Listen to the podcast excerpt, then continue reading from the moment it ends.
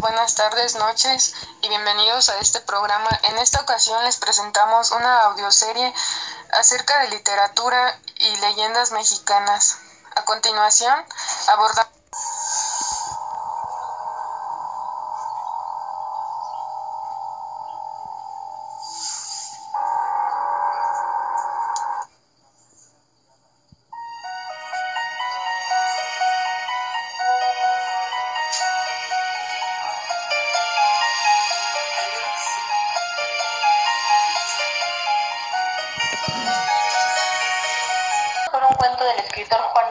su libro El llano en llamas. Juan Rulfo nació en Jalisco y fue reconocido por su obra El llano en llamas y Pedro Páramo principalmente. Los conocedores de sus obras lo han catalogado como un autor que combina realidad y fantasía, producto del contexto de los años de la Revolución Mexicana. Con su obra literaria, él ha hecho aportes a la literatura hispanoamericana mostrando en ellas algunas tradiciones indígenas de nuestro país, así como tradiciones cristianas. La obra de Juan Rulfo marca el fin de lo que han llamado la novela revolucionaria para dar paso a una nueva forma narrativa.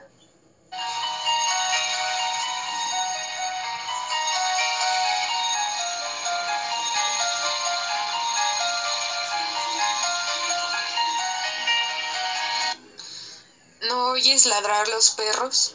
Juan Rulfo, el llano en llamas. Tú que vas allá arriba, Ignacio, dime si oyes alguna señal de algo, o si ves alguna luz en alguna parte, o si quieres puedes decirlo.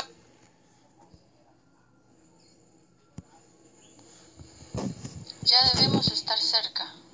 Sí, pero no se oye nada. Mira bien. No se ve nada. La sombra larga y negra de los hombres siguió moviéndose desde arriba abajo, trepándose las piedras, disminuyendo y creciendo según avanzaba la orilla del arroyo. Era solo la sombra. La luna venía saliendo de la tierra como una llamarada redonda. Ya debemos estar llegando a ese pueblo, Ignacio. Tú que llevas las orejas de fuera, fíjate a ver si no oyes ladrar los perros. Acuérdate que nos dijeron que Tonayá estaba detrásito del monte. ¿Y desde qué horas que hemos dejado el monte? Sí, pero no veo rastro de nada.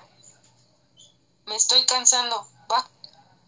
El viejo se fue reculando hasta encontrarse con el paredón y se recargó allí, sin soltar la carga de sus hombros. Aunque se le doblaban las piernas, no quería sentarse porque después no hubiera podido levantar el cuerpo de su hijo al que allá atrás horas antes le habían ayudado a echárselo a la espalda, y así lo había traído desde entonces. Mal. Hablaba poco, cada vez menos. En ratos parecía dormir, en ratos parecía tener frío, temblaba. Sabía cuando le agarraba a su hijo el temblor por las sacudidas que le daba y porque los pies se le encajaban a los ijares como espuelas. Luego las manos del hijo que traía trabadas en su pescuezo le zarandeaban la cabeza como si fuera una sonaja, le apretaban los dientes para no morderse la lengua y cuando aquello le preguntaba algo, contestaba él. Primero le había dicho, ape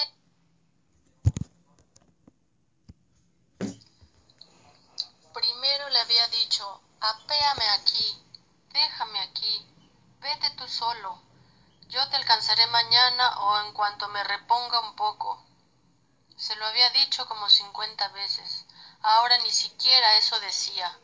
Allí estaba la luna enfrente de ellos, una luna grande y colorada que les llenaba de luz los ojos y que estiraba y oscurecía más su sombra sobre la tierra.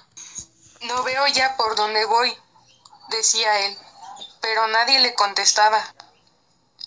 El otro iba allá arriba, todo iluminado por la luna, con su cara descolorida, sin sangre, reflejando una luz opaca.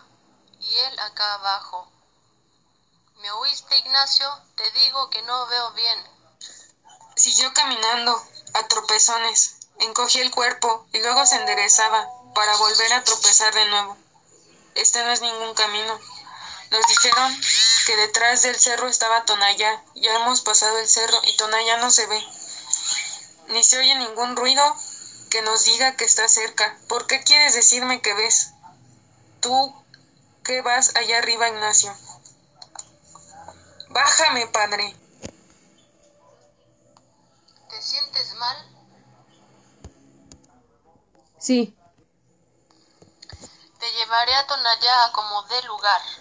Allí encontraré quien te cuide. Dicen que allí hay un doctor. Yo te llevaré con él. Te he traído cargando desde hace horas y no te dejaré tirado aquí para que acaben contigo quienes sean.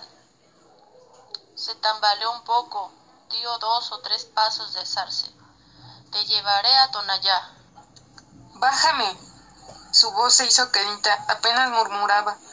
Quiero recostarme un rato.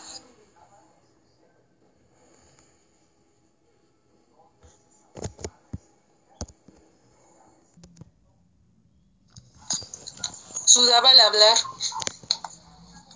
pero el viento de la noche le secaba el sudor, y sobre el sudor seco volvió a sudar. Me derrengué, me derrengaré, pero me llenaré con usted a Tonayá, para que le alivien esas heridas que le han hecho, y estoy seguro de que en cuanto se sienta bien, volverá a sus malos pasos. Eso es lo que ya no me importa, con tal de que se vaya lejos y no vuelva a saber de usted, con tal de eso, porque para mí ya no es mi hijo. He maldecido la sangre que usted tiene de mí, la parte que a mí me tocaba he maldecido dicho. Que se pudra en los riñones la sangre que yo le le dije, desde que supe que usted andaba trajinando por los caminos, viviendo de robo y matando gente, y gente buena. Y si no, ahí está mi compadre tranquilino, el que se bautizó a usted, al que le dijo su nombre, al que le tocó la mala suerte de encontrarse con ustedes entonces dije, ese no puede ser mi hijo. Mira a ver si ya ves algo, oyes algo. Tú puedes hacer desde allá arriba porque yo me siento sordo. No veo nada. Peor para ti, Ignacio. Tengo sed. Aguántate. Ya debemos estar cerca. Lo que pasa es que ya es muy noche y han de haber apagado la luz en el pueblo pero al menos debías de oír si ladran los perros. Haz por oír. Dame agua. Aquí no hay nada, no hay más que piedras. Aguántate. Y aunque lo hubiera, no te bajaría a tomar agua. Nadie me ayudaría a subirte otra vez y solo yo puedo. Tengo mucha sed y mucho sueño. Me acuerdo cuando naciste, así eras entonces. Dame. Despertabas con hambre y comías para volver a dormirte, y tu madre te daba agua, porque ya te habías acabado la leche de ella. No tenías llenadero y eras muy rabioso. Nunca pensé que con el tiempo se te fuera a subir aquella rabia a la cabeza, pero así fue. Tu madre, que descansa en paz, quería que te criaras fuerte. Creía que cuando tú crecieras irías a ser su sostén. No te tuvo más que a ti el otro hijo que iba a tener la mató, y tú la hubieras matado otra vez si ella estuviera viva a estas alturas. Sintió que el hombre que aquel llevaba en sus hombros dejó de apretar las rodillas y comenzó a soltar los pies, balanceándose de un lado a otro, y pareció que la cabeza allá arriba se sacudía como si sollozara. Sobre su cabello sintió que caían gruesas gotas como de lágrimas. ¿Lloras, Ignacio? Lo hace llorar a usted el recuerdo de su madre, ¿verdad? Pero nunca hizo usted nada por ella, nos pagó siempre mal. Parece que en lugar de cariño le hubiéramos retacado el cuerpo de maldad. Y ya ve, ahora lo han herido. ¿Qué pasó con sus amigos? Los mataron a todos. Pero ellos no tenían a nadie. Ellos bien hubieran podido decir, no tenemos a quien dar nuestra lástima. Pero usted, Ignacio. Allí estaba el pueblo, vio brillar los tejados bajo la luz de la luna. Tuvo la impresión de que lo aplastaba el peso de su hijo. Al sentir que las corvas se le doblaban en el último esfuerzo, al llegar al primer tejabán, se recostó sobre el pretil de la acera y soltó el cuerpo flojo, como si lo hubieran desconyugado. Fuertemente los dedos con que su hijo había venido sosteniéndose de su cuello, y al quedar libre oyó cómo por todas partes ladraban los perros. ¿Y tú no los oías, Ignacio?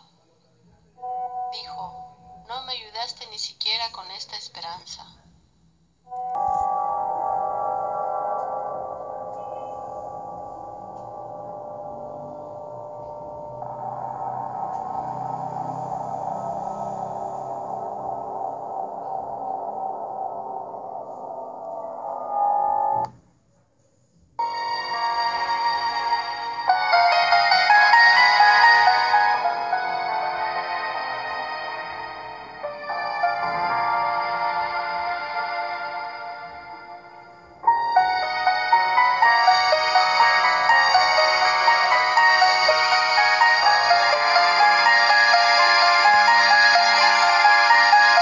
Si les ha gustado este audio, no olviden compartirlo y suscribirse, comenten y den like.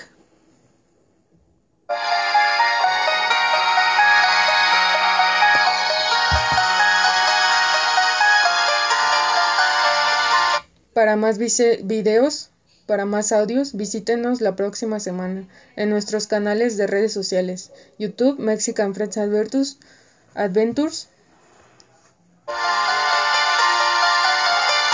SoundCloud, Spotify y otras redes de podcast como Mexican Stories.